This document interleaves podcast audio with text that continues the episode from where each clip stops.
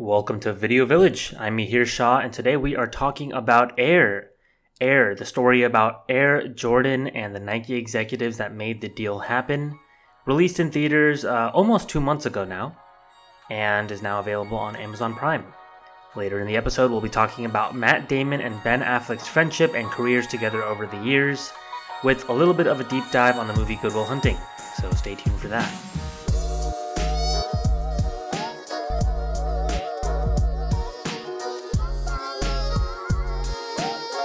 Hope everyone is uh, is doing well. Haven't made one of these in a while. Um, couple of quick notes before we get into the main content of the episode. Um, if you aren't following us on Instagram, make sure to do so. You can find us at This Is Video Village. Um, you know, we I, I, post snippets of podcast episodes, and I post uh, you know announcements whenever we drop a new episode. And most importantly, I post polls on the movie drafts that we do, so you can decide who wins, which is I think the the most fun aspect of it. So yeah, give us a follow.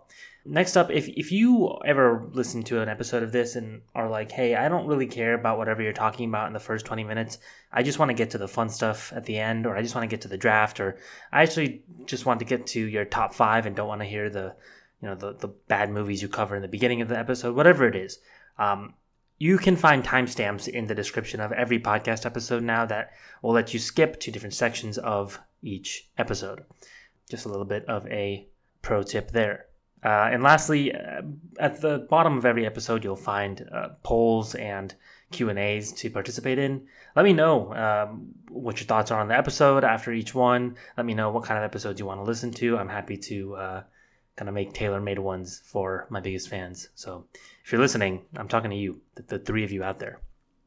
Let's talk about Air. So Air is one of the first movies this year that is about a company or a product or you know something very much rooted in capitalism. If you don't count something like the Super Mario Brothers movie, which is based on a video game. There's a movie out called Blackberry that I've heard is a little bit more uh, nuanced and kind of spins the genre uh, on its head a little bit, but is about the uh, now defunct company BlackBerry.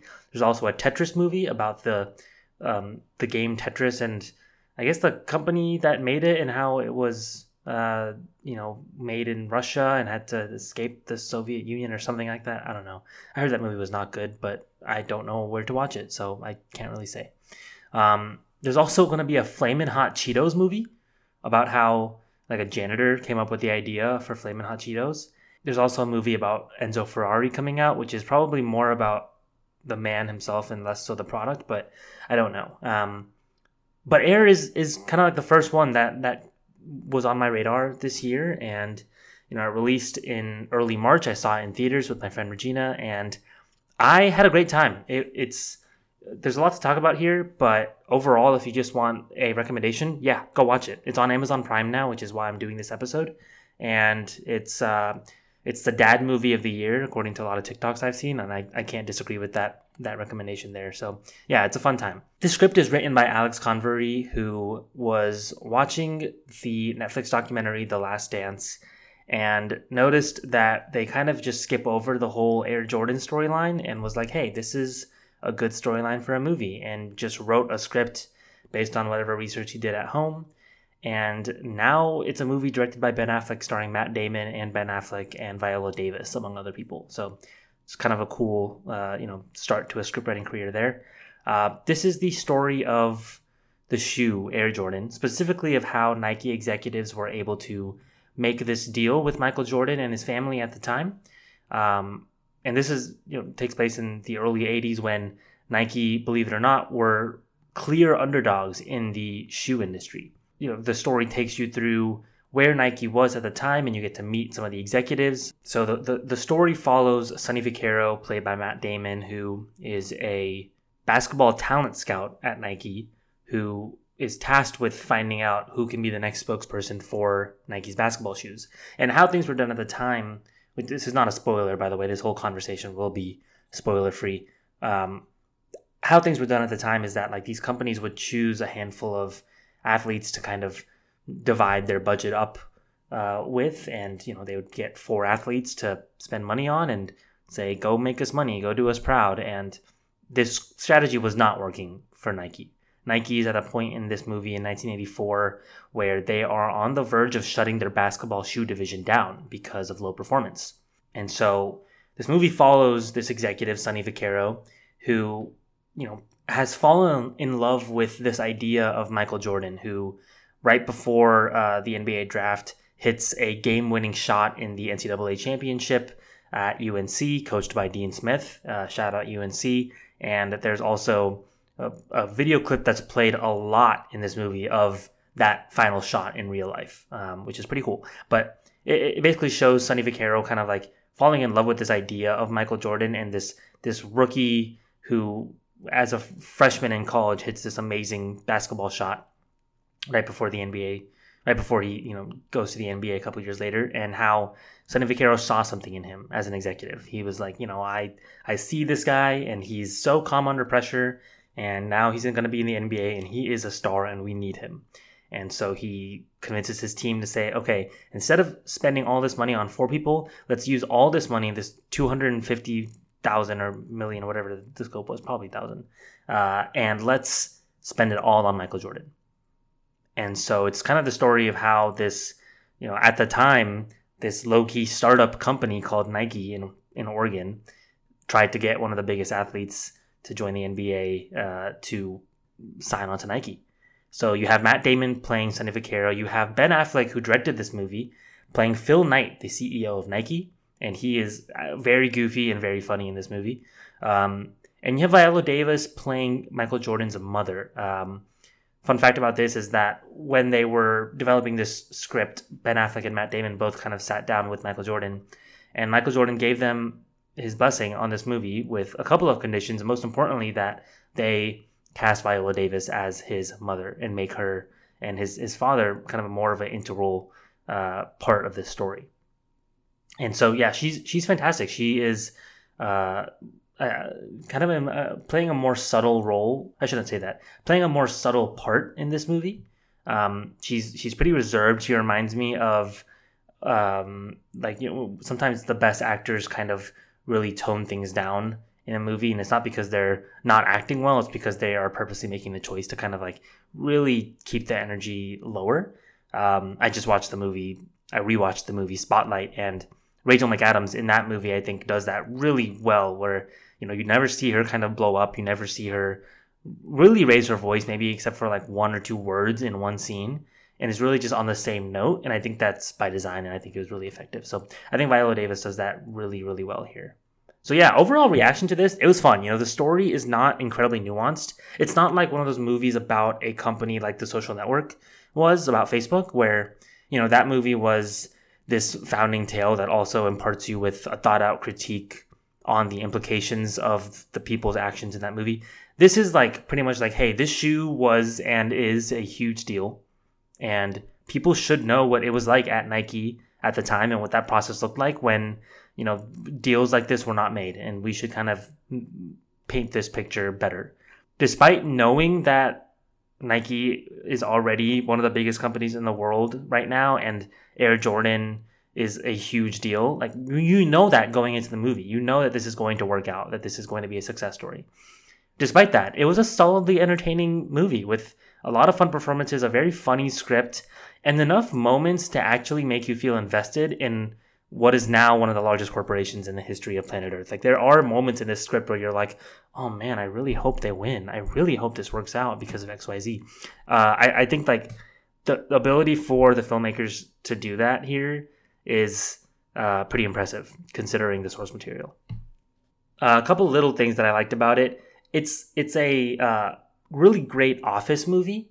Any movie that takes place in an office, usually journalism movies or like crime movies where there's like detectives in an office trying to figure something out.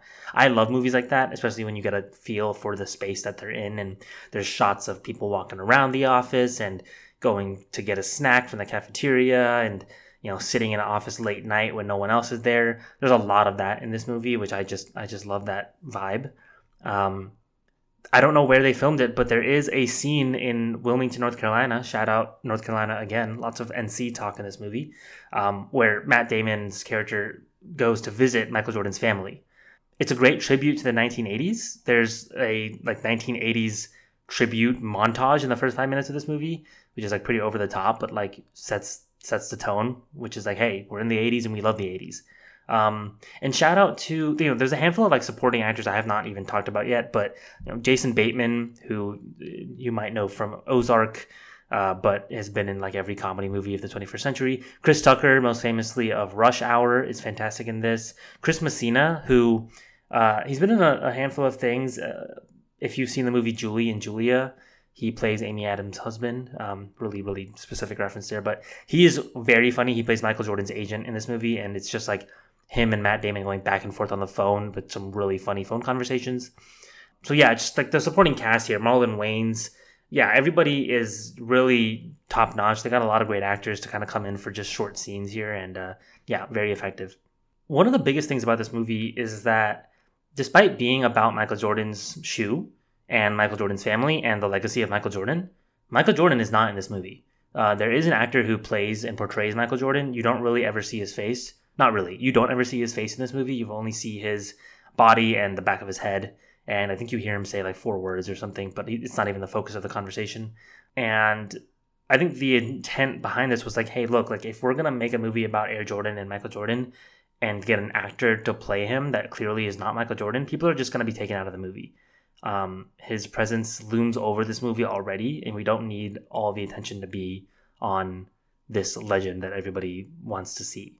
Um, and you may not be a super big fan of that choice. I actually think it really worked well. I, I think even despite the fact that it was an actor that you don't even see his face, I was still like looking at the actor like, oh man, are we gonna see his face? Is that really Michael Jordan? So like I can't imagine if they had just turned around and it was just some random dude, I was gonna be like, oh, this is stupid. That's not Michael Jordan.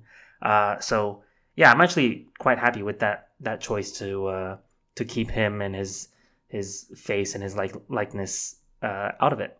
So yeah, that's that's kind of like my like ranty thoughts about this movie. It was it was good. I think I watched it in theaters. This is one of those rare movies. I know I say this all the time that you should go to theaters, but this is one of those rare movies where you don't really need to go see it in theaters. Like it's really fun to watch with the group uh, because it's funny and people are going to be laughing out loud.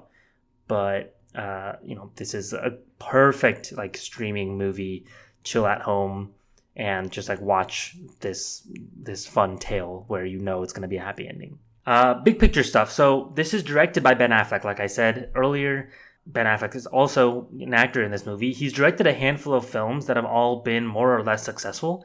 Here are the films he has directed. A movie called Gone Baby Gone in 2007, not to be confused with Gone Girl, which came out in 2015.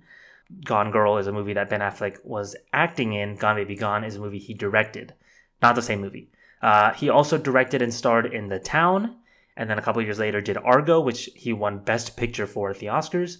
In 2016, he did a movie called Live by Night, and I don't think that was a commercial or critical success. And I guess six years later, he makes the movie Air. So that's five movies in the last 15, 16 years that he's directed. I think that aspect of this movie that I was talking about earlier, with the fact that like it's not incredibly profound. It's not like challenging any huge ideas. It really is just like this love letter to this product and this deal that changed the world and changed the, the sports industry forever. And while watching it, it feels like you're watching these guys just have fun making this movie. Like there's like two there's two settings that this movie takes place in. It's like an office and then uh, like one or two houses for like a couple minutes. But like this is like these guys are probably in the same building shooting this movie for like a couple weeks and just hanging out and improvising a ton. You have a lot of really funny comedic actors here, and you feel the energy. There's a lot of like fun energy in this movie. It doesn't take itself too seriously, maybe until like the last 15, 20 minutes of this movie. But yeah, it's just like, it's just fun. And, and this is kind of what I'm going to talk about later in the episode about Matt Damon and Ben Affleck. But like, this is one of those classic Hollywood stories where you have these people who are so clearly friends in real life and people know that they're friends in real life. So when you watch them on screen, you just root for them because you know that they're buddies and and and you want them to just hang out and you want to see them interact. Um, so yeah, I just think it's a really really fun aspect of this of this film. Um, some nitty gritties about this movie. I mean, like so this is an Amazon uh, Studios movie. It originally was just going to be on Amazon Prime, and then test audiences really liked it. So they said, okay, we're going to move it to theaters for a couple months. And now, of course, it's back on Amazon Prime. Amazon spent like $50 million promoting this movie that probably only cost like $30 million to make. Um, so I think they're like really putting a lot of money behind this. And it's clear because like you'll see YouTube commercials for this now all the time. Uh, this is a movie that I think we're going to be talking about throughout the year because I think not a lot of people saw it in theaters, but a lot of people are going to watch it on streaming over the course of the next 12 months and be like, hey, that Matt Damon Ben Affleck movie was kind of fun. What was that again? Let's talk about that. It also opened, I think, on the same weekend as the Super Mario Brothers movie, which is like a huge deal. I never watched it, and I, I do want to. I, I really want it to be good as well. But aside from like how good or bad it is, that movie is a beast. It made over a billion dollars at the box office already. So, yeah, uh, just crazy that it opened along the same, opened on the same weekend as, as that Juggernaut. Um, and yeah, critics seem to like it. I don't really see that many, um, I, I guess, like in depth analyses of what this movie is talking about when it comes to like capitalism and how we're basically celebrating a billion multi-billion dollar company uh, in this movie and not really questioning the fact that we're celebrating it and the filmmakers don't really make an effort to like address that.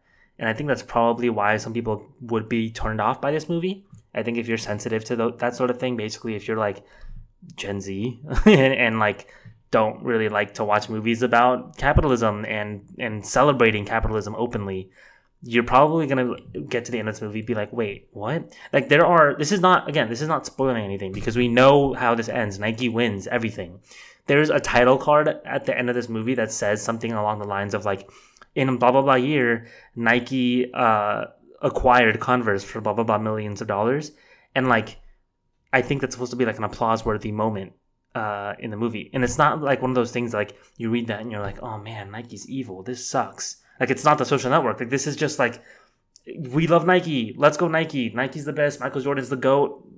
Thanks for coming. So yeah, that aspect of it is a little weird, and I, I felt that a little bit by the end of the movie, but it didn't really bother me throughout the the middle of this movie just because of the fact that it is entertaining, and uh, doesn't really dwell on the fact it's not trying to convince you that Nike's great. It's just showing you that like, hey, this is actually what went down, and this is why we get to have nice things when you go to the mall. Take take that as you will.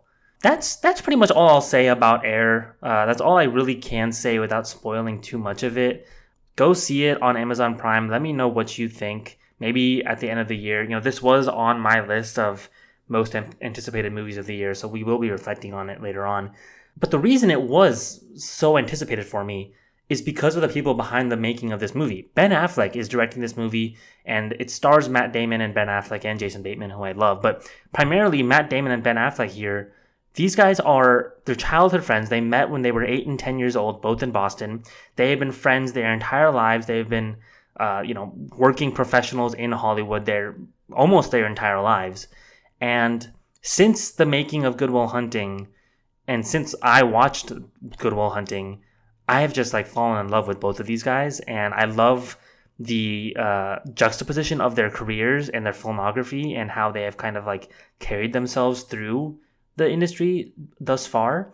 And now in the last like three years, they've started to work with each other a lot more actively, and they've openly said in interviews like, "Yeah, you know, we're getting old, and we were just realizing that like, hey, we should be working together more." I don't know like uh, whatever they were worried about in terms of like working with each other or not, they are not worried about anymore. And they're just like, let's go have fun. We're like best friends. Let's just go make things together.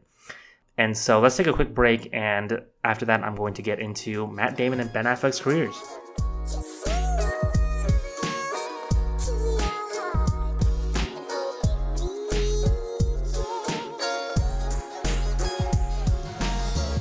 This is the first time I'm kind of covering this sort of content on the podcast. Let's see how it goes.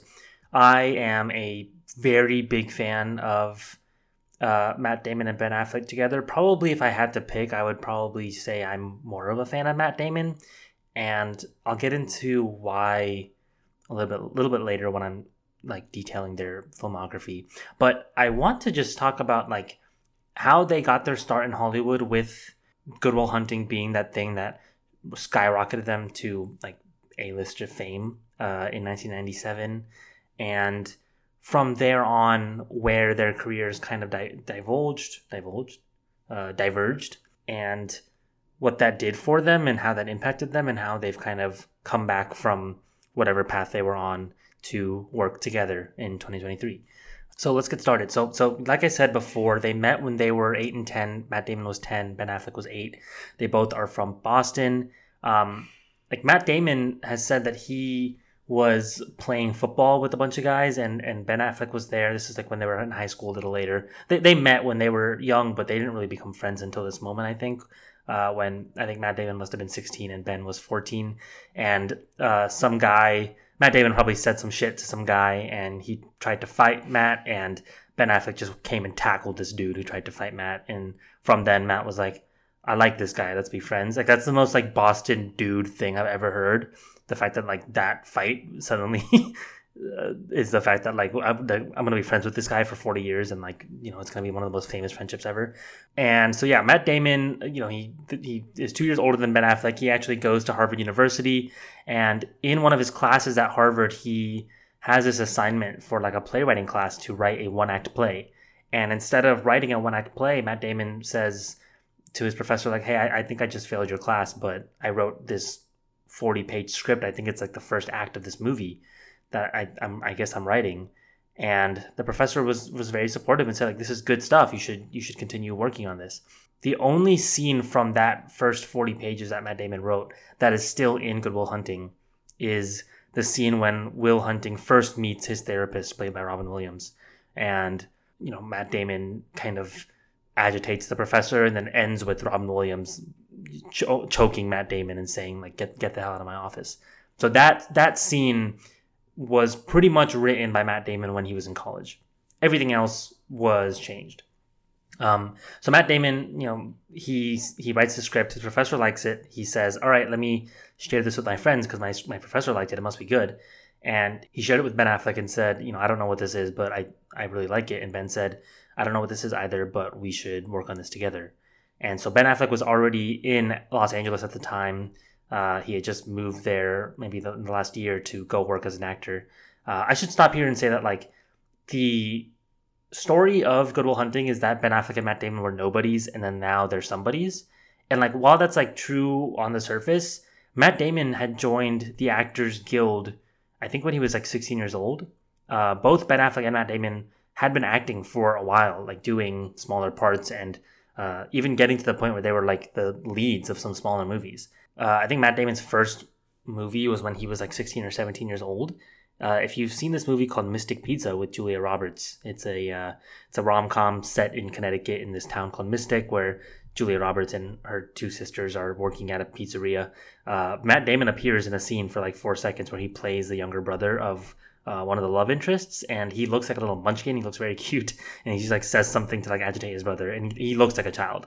Um, and I think that was his first movie, and uh, since then until Good Will Hunting, which is maybe almost like 10 years, uh, both Matt and Ben were in a handful of movies, sometimes even together. So, uh, you know, Mystic Pizza was 1988. In 1989, the movie Field of Dreams, uh, directed, written, and starring Kevin Costner, uh, that won Best Picture. Matt and Ben are actually extras in the the stadium in that climax scene. Matt and Ben both also appear in the movie School Ties in the year 1992. Matt is kind of more in a in a lead role there. And then the same year as Good Will Hunting, this movie called Chasing Amy comes out, and Matt and Bennett both are in that movie. Ben Affleck is is more of a lead in that role there. Oh, and I also should say Courage Under Fire, a movie starring Denzel Washington, comes out the year before Good Will Hunting, and Matt Damon plays uh, I guess like a medic in that movie. I've never seen it, but Matt Damon plays a medic and went through like a physical transformation where he lost 40 pounds. And uh, I think people were saying after that performance, like, hey, this Matt Damon guy is a real star. And so there was a little bit of a buzz around Matt before Good Will Hunting came out. Okay, so uh, they're writing the script together. Matt Damon goes to LA. They, they're working on the script together in Los Angeles, uh, out of Ben Affleck's place. And they complete the script in the year 1994. It's just three years before the actual release date of the movie. And when they finish the script, it's not the movie we know today. The movie is about, yeah, like a young genius in South Boston, but it was a much more of like an action thriller where he's tapped by the government to like become a spy or something. Uh, anyway, like that movie was written.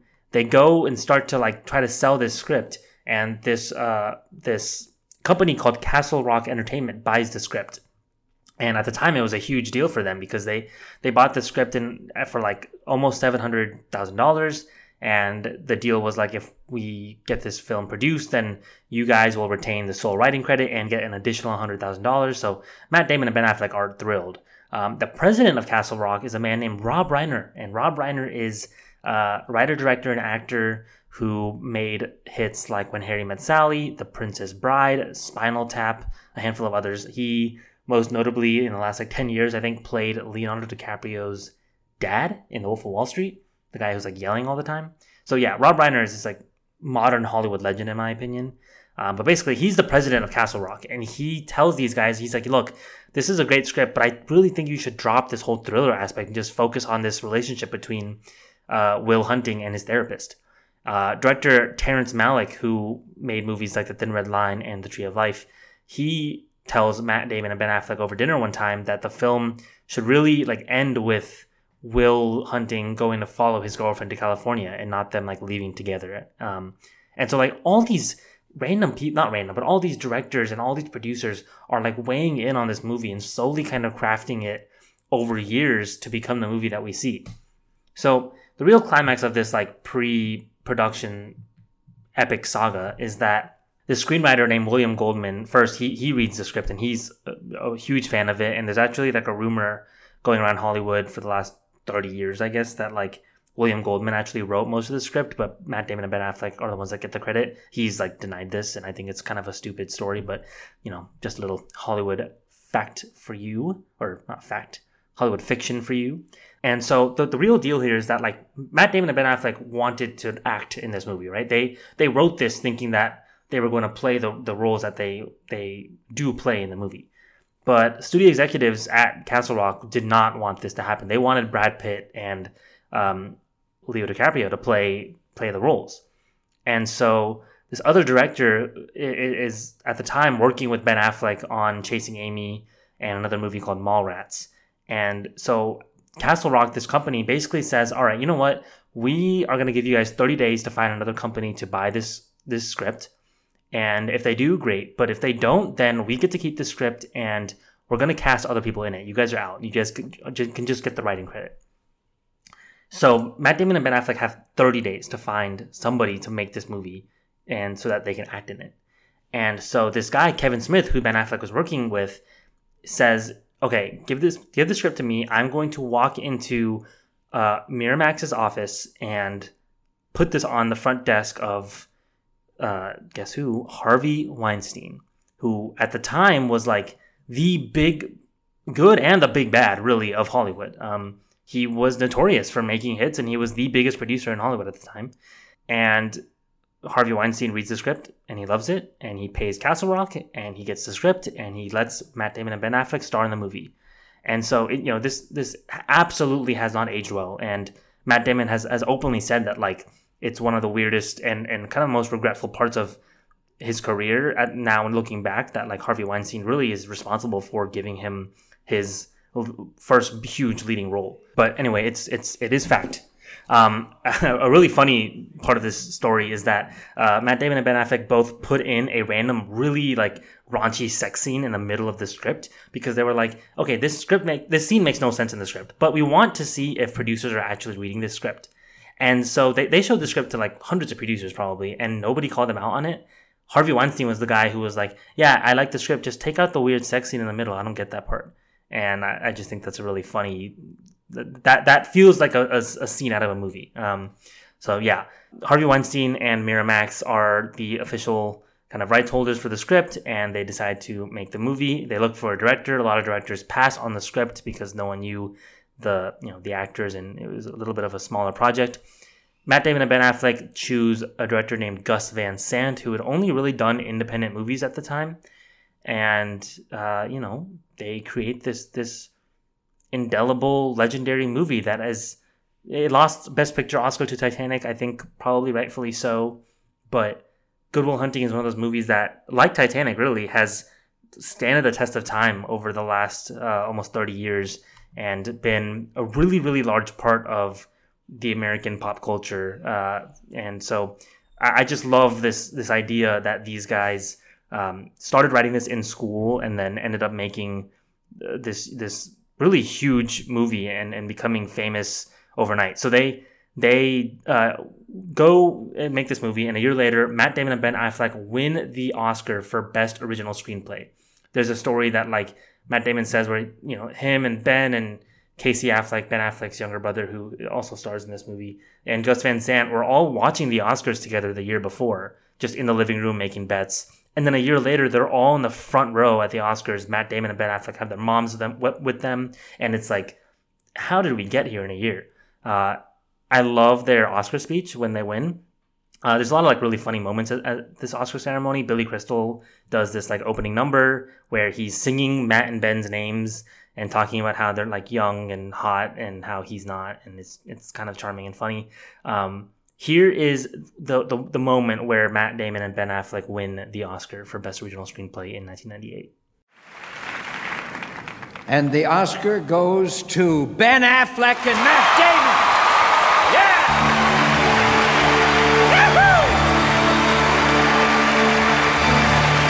Damon and Ben Affleck are childhood friends. They appeared together in Chasing Amy and Good Will Hunting, for which Damon received a Best Actor nomination. This is their first Academy Award. Uh, I just said to Matt, losing would suck and winning would be really scary, and it's really, really scary. Uh, um, you know, we're, we're, we're, just really two young guys who uh, were fortunate enough to be involved with a lot of great people whom uh, it's coming upon us to, there's no way we're doing this in less than 20 seconds, who, on, upon whom it's incumbent of us to thank. Um, Harvey Weinstein, who believed in us and made this movie, Gus Van Sant for brilliant direction, Robin Williams, who delivered such great lines, Minnie Driver, whose performance was brilliant, Stellan Skarsgård, who was great. Your brother. Um, my brother Casey, who's brilliant in the Cole movie. Cole Hauser, my mother, John, John and Matt's mother, the most beautiful women here. My dad, right over there. And um, Jack said hi to you. And uh, right. who, who, who, uh, else? Uh, John Gordon from Miramax. John Gordon. Uh, Chris Moore produced Chris the Moore. movie. And Chris uh, Moore. Patrick Whitesell, the best agent in Hollywood. Yeah, and, Patrick Whitesell. And Cuba Gooding for showing us how to give our acceptance speech. And uh, um, all our friends and, and family. And, and, everybody back in Boston watching us tonight. And thank you so much, the city of Boston. And, and, and, and God, I know we're forgetting somebody. Whoever we forgot, we love you and we, we love thank you. you. Thank you. Thank you so much. Really, really fun moment. It's also the only movie uh, that Robin Williams won an Oscar for. So, yeah, I love Robin Williams. Rest in peace. Uh, just really, really fun that this movie kind of gave him that that acclaim. Okay. So after this movie, Matt Damon and Ben Affleck are like are like, you know, the two like some of the two biggest stars. Um that same year, so Good Will Hunting came out in 1997. In 1998, a movie called Armageddon comes out. This is a movie directed by Michael Bay, who you may know from like Bad Boys and Transformers. Um, Armageddon was this huge movie starring Bruce Willis and uh, and Ben Affleck. And after Armageddon comes out, Ben Affleck is like the biggest movie star. Like obviously Leonardo DiCaprio in Titanic was huge, but like everyone loved Ben Affleck as well. And I think a lot of people forget about that. And after this, Ben Affleck does like a handful of, of really, really big movies. He does a movie called Pearl Harbor, also directed by Michael Bay, which was a huge hit as well. I think more importantly though, Ben Affleck kind of becomes this this uh, character in a lot of tabloids. His personal life was really, really under a microscope at the time, uh, specifically like his relationship with Gwyneth Paltrow and his relationship with Jennifer Lopez. And Ben Affleck does a lot of big movies, also does a lot of really bad movies in the early 2000s. So much so that he does, in 2003, he does a movie called Daredevil about the superhero named Daredevil. And he does a movie called Gigli. And Gigli is considered greatly to be like one of the worst movies that came out in the 21st century. This movie, Gigli, absolutely tanks his career. Like after Gigli comes out, he's not getting hired for anything real after that for a couple years. Um, so he really goes from like being on top of the world in movies like Armageddon and uh, some appearances in like Shakespeare in Love, Boiler Room, etc., uh, Pearl Harbor, to being just the bottom of the barrel and people not taking him seriously. Ben Affleck then decides, you know what? Uh, he he luckily had some friends that he had made over the years. He's given the opportunity, like four years after Gigli comes out, to direct a movie called Gone Baby Gone. This is a uh, a murder mystery detective thriller, like a neo noir movie um, based on a novel. He casts his brother Casey Affleck and Michelle Monaghan. Pretty small movie in, in terms of like budget. He, he I think it cost like twenty million dollars overall. It made uh, thirty five million dollars and was considered like pretty pretty great directing debut for him. And one of the supporting actresses, Amy Ryan, gets an Oscar nomination for this movie. That really turns his career around. So he goes from like I, I just think that that that dichotomy is is pretty crazy. Like if you think about these A list movie stars, like S tier movie stars, you have like Leonardo DiCaprio and like a, even like a like a Tom Hanks or a Tom Cruise. Like if they have a couple of bombs early on in the career, people are going to forget about them. This is like Timothée Chalamet making like four of the worst movies you've ever seen, and suddenly you're like, this guy sucks. Like yeah, he was good when he was a kid, but now he's older and he sucks. Let's forget about him. And for him to say, I'm actually just going to turn around and direct a movie and it be genuinely good, it's like a, a complete career revamp. So then Ben Affleck uh, directs a movie called The Town, which is a fantastic Boston movie. If you've never seen it, it's a Boston crime thriller starring him and uh, Jeremy Renner and Blake Lively and Jon Hamm. And it's really, really fun. Fantastic movie.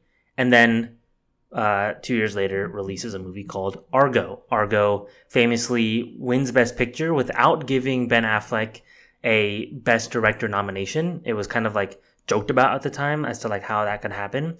And he's given interviews now about the fact that like he at the time really resented that. And he said you know what? You're not going to give me a best director nomination. I'm going to go charm every man woman and baby in hollywood and i'm going to get best picture. And that's what he does and he wins best picture. And uh, I, I, love his Oscar speech when he wins it, and he, this is 12 years after he wins an Oscar for Good Will Hunting, and he's back in Hollywood at the at the top again, um, and it's it's pretty redemptive. This is this is his speech. Ladies and gentlemen, our co-producer and the director of Argo, Ben Affleck. Thank you very much. Thank you very, very much.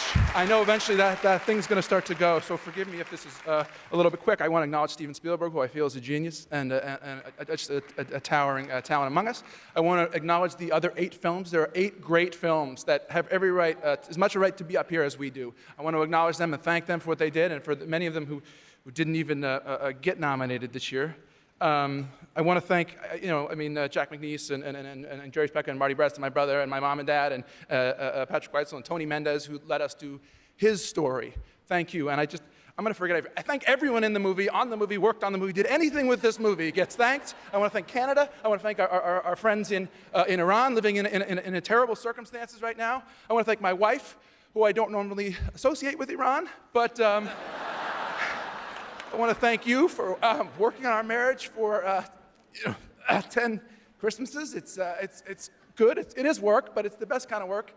And uh, there's no one I'd rather work with. So, um, and I just want to say, you know, I, I was here 15 years ago or something.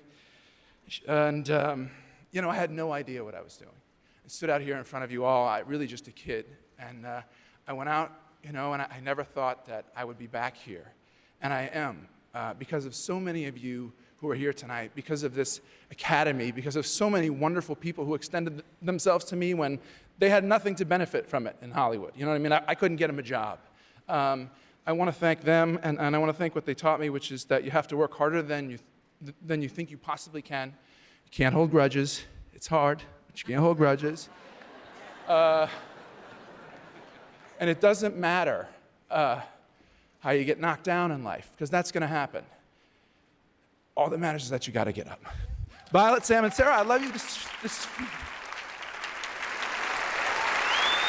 Yeah. Since then, you know, Ben Affleck has, has, I think, tried to do other things, and you can argue whether like he's been successful in those things or not. But it's clear now that like Ben Affleck is here to stay. I think it's like he has established himself as both an actor that can make money and a director that can make money. Like he was Batman, if you forgot. Like he was Batman for a handful of years uh, and he was in Gone Girl, and he's he's been in a lot of really really big budget movies. Not to mention now with the success of Air, I think it's clear that like you can hire Ben Affleck to make good movies, and he's going to deliver. And so, 30 years into his career, he's kind of established himself in Hollywood as like a regular. and somebody who should not be trifled with, and I love that for him. Um, so that's that's that's Ben Affleck. I didn't think I was to start this conversation with Ben Affleck, but I just kind of did it. That's the summary of Ben Affleck. Uh, let's talk about Matt Damon. Matt Damon wins the Oscar for Best Original Screenplay '98 for Good Will Hunting. Now, the difference between Matt Damon and Ben Affleck here, and I think this is really important, is that a Matt Damon was was kind of typecast because of this movie as the smart, intellectual leading man, whereas Ben Affleck was kind of seen as this funny, attractive side character with less of a brain. Honestly, that's what people were were uh, kind of seeing him as. And if you look at their filmography, that's the roles Ben Affleck was getting. He was getting these sort of like hot leading man action role movies where he's in Armageddon and Pearl Harbor, and or he's like a a, a, a spy who falls in love in, in a movie like Gigli. He's not getting those those movies where you get to kind of be an actor and make smart, fun choices and kind of play around. So Matt Damon, I think from the get was kind of given more opportunities to to be that man. So that with that kind of assumption and privilege laid out, I have to say that Matt Damon, it seems he made a lot of really smart choices when it came to the movies that he was doing. A, he was working with really, really great directors every year. So after 1997, here are the movies that he was doing. He does Saving Private Ryan with Steven Spielberg. Uh, he does Rounders. That's a movie by uh, John Dahl. But more importantly, it was a movie that really uh, became like this mascot for professional poker and kind of reinvigorated poker in pop culture. He does a movie called The Talented Mr. Ripley, where he plays a villain. It's a movie directed by Anthony uh, Minghella, I think that's how you say his name, who won the Oscar for The English Patient just a couple years prior. Um, and and he he's playing basically a sociopath, like a murderous sociopath in that movie. Um, so he he's kind of taking on these roles that are like not even necessarily the leading part uh, in, in a lot of these movies. He's very comfortable being the third or fourth or fifth lead. Even a perfect example of that is the Ocean's trilogy. You know, Ocean's Eleven comes out in 2001. I think he's like third or fourth billed in that movie. George Clooney and Brad Pitt are the movie stars of the movie. And not only that, Matt Damon is playing like this bumbling side character role. He's not supposed to be cool in those movies. He's supposed to be dorky and bad at his job. And for somebody who wants to become uh, like, a, like a leading man movie star to kind of say okay to that and to know that they're going to come out on the other side better, I think is like really, really, really cool. Yeah, I, I just think that like Matt Damon's choices are are really smart here. And I think the way that Ben Affleck kind of did these like big big blockbuster movies, I think Matt Damon didn't really have that after Good Will Hunting. Yes, he was in Saving Private Ryan, but I meant like as a leading man first billed movie star. So, he turns around and does the Bourne Identity in 2002 and suddenly is like, "Yeah, I can lead a franchise. Come at me." And he does Bourne Identity he does Bourne Supremacy and he does Bourne Ultimatum. And during that run, is he's just pumping out movies left and right. He does more Oceans movies, as Oceans 12 and Oceans 13. He stars in a movie called Syriana alongside George Clooney, uh, which George Clooney won the Oscar for. He he's in The Departed, playing against Leonardo DiCaprio, who's pretty much like a professional rival at this point. I'm not, I don't know if they're friends or not, but like they're probably the two of the biggest movie stars in America at this point, and they're they're they're villains against each other in the movie. Uh, the Departed was one of the biggest movies of 2006, and and Marty Scorsese wins Best Picture and Best Director uh, for that one. And after that, he just continues his run of like saying, "All right, I'm not chasing an Oscar. I'm not chasing fame necessarily. I'm just chasing like good scripts and good movie directors." So he he works with Clint Eastwood and does a movie called Invictus, where he plays a rugby player in South Af- South Africa and he does a movie called The Informant, which is directed by Steven Soderbergh, same guy who made the Ocean's trilogy. He does True Grit, which is a Coen Brothers movie. Um, shout out the Coen Brothers. So like, yeah, there's just like so many movies he's doing where he's just working with uh, like just all these like name brand directors and producers in Hollywood. And I just think that's why, like, when you look at his filmography, it's just so fascinating because you have all these different genres, you have all of these different types of movies and types of scripts. You have movies where he's the only one on screen for the entire movie, pretty much. a movie like The Martian, where you're sitting with him on Mars alone in a room for like two plus hours and he's carrying you through that thing. And then you have a movie like Interstellar, where he shows up also in space, but he shows up over halfway through the movie and then is immediately like the worst guy you ever met in the movie. And I just think the range is like amazing. It's like you don't know whether you're going to like love him or hate him in a movie. He has this everyman quality to him that is very underrated. I think he's very attractive, but he also is like a guy who you can just see on the street and it's like, oh, that's just like a, just a normally attractive guy. Like I don't know what to think about that guy. Um, he'll gain weight for a movie. He'll lose weight for a movie. In general, I just think that like he, he he shows up in Thor Ragnarok like making fun of actors in a scene where he's like he's supposed to be like Loki pretending to be somebody else, but he's in that movie for like four seconds. Same thing with like Deadpool 2. He's a random cameo in that movie. Um, so I guess what I'm trying to say is that like I I like the fact that like this Matt Damon is is your movie star guy where you can just enjoy him in a movie. You're not you're not pressured to say, "Oh, he's in this movie and I have to like him." And if I don't like him, I'm not going to like this movie. It's like, no, you don't have to like him. A lot of the times he's playing people you're not supposed to like. I mean, he's a dick for half of Good Will Hunting and he plays a dick really well. And so that's kind of like refreshing in a movie star where if you don't think Timothée Chalamet is like fun to look at, you may not like him in his movies. You may not like those movies. I love Timothée Chalamet for the record. Just want to throw that out there. But just as an example of a movie star, it, it wasn't until what like uh, Django Unchained where Leonardo DiCaprio plays just an outright villain, whereas Matt Damon was doing that a year after Good Will Hunting came out, where he plays Mr. Ripley in Talented Mr. Ripley. I just think it's I don't think I've ever seen that before from an A-list movie star. Yeah, you get that from character actors and smaller smaller people, but not somebody at that level of fame. So yeah, this this is just my thoughts on like an actress filmography. I don't really know where I'm going with this.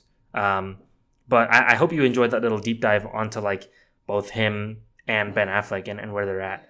Um, so I guess the last thing I'll talk about is the last project that they worked on together before Air. So, like I said, Air is directed by, by Ben Affleck and stars Matt Damon. In 2021, they did a movie called The Last Duel. He works with Ridley Scott, who made Blade Runner and Gladiator and Black Hawk Down and uh, Prometheus and The Martian, just like a handful of, of really great movies. Um, and Matt Damon and Ben Affleck co-write this script together. They co-write this movie with um, Nicole Holofcener, who I've never heard of before. I think she is a, a smaller filmmaker, but nonetheless, like makes uh, a lot of great movies that are like rom coms. Um, she made a movie called Enough Said in 2013 with Julia Louis Dreyfus and James Gandolfini. She made a movie this year called You Hurt My Feelings that just premiered at some festival, also starring Julia Louis Dreyfus, that I've heard is quite good. And it kind of deals with like, um, I guess, like love and trust when you're older. Uh, anyway, uh, she co writes the script with Ben Affleck and Matt Damon. So this movie, The Last Duel, nobody saw it. And I really wish that wasn't the case because I think it's quite good. Um, the movie is, is, is based on a true story about the last legal duel to take place in France in medieval times and basically is about a man who accuses um, another man, I guess like technically a squire, of raping his wife. And what you see in this movie is the same story over 10, 15 years from each character's perspective. So you start with Matt Damon's character's perspective of the man whose wife was raped. And you basically see his friendship with the squire unfold and kind of fall apart Ben Affleck, who co-wrote the script, is really just in this movie as like kind of like a comedic side character. Um, the the man who plays the Squire is none other than Adam Driver, uh, and Adam Driver and Matt Damon head to head in this is really really fun. So, like I said, you you see Matt Damon's perspective, then you see Adam Driver's perspective, uh, and finally you see the wife's perspective about what goes down. And it's it's a movie about how like the people with the least agency cl- clearly have the the most honest view of things and, and you can kind of see what really really happens uh, throughout these 15 years and it kind of ends with this massive uh, duel this really really intense battle and so yeah I, I really enjoyed this movie and it was clear to me that like ben affleck and matt damon still have really really great writing chops and can still work together to make something that's really really good. I think if this movie came out in let's say like 2018, it was in the conversation for best picture. I just think that like a it was a COVID movie, b nobody saw it probably because of COVID, also because like studios I think were whatever movies they made, they were just kind of putting all their money behind one movie and I think the last duel was not the priority for whatever studio made that. Anyway, for whatever reason, I go see it. I watched it on an airplane a couple years ago. Uh, it- it's good on any medium, but it is quite cinematic. So the bigger screen, the better. So Ben Affleck is in a movie that's out now called Hypnotic.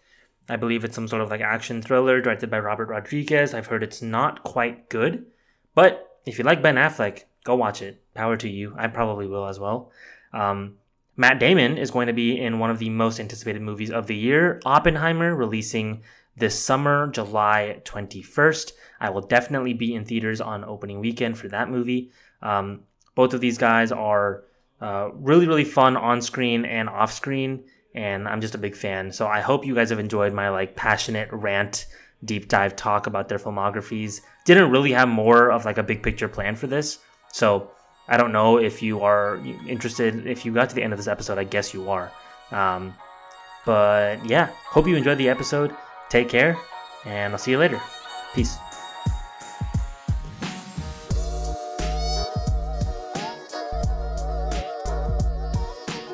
Special thanks to my lovely girlfriend Google Patel for the podcast's artwork, and my good friend Kevin Cow for the music that you're listening to now. You can find more of his music on Instagram at Wagwong Beats. Thanks, y'all.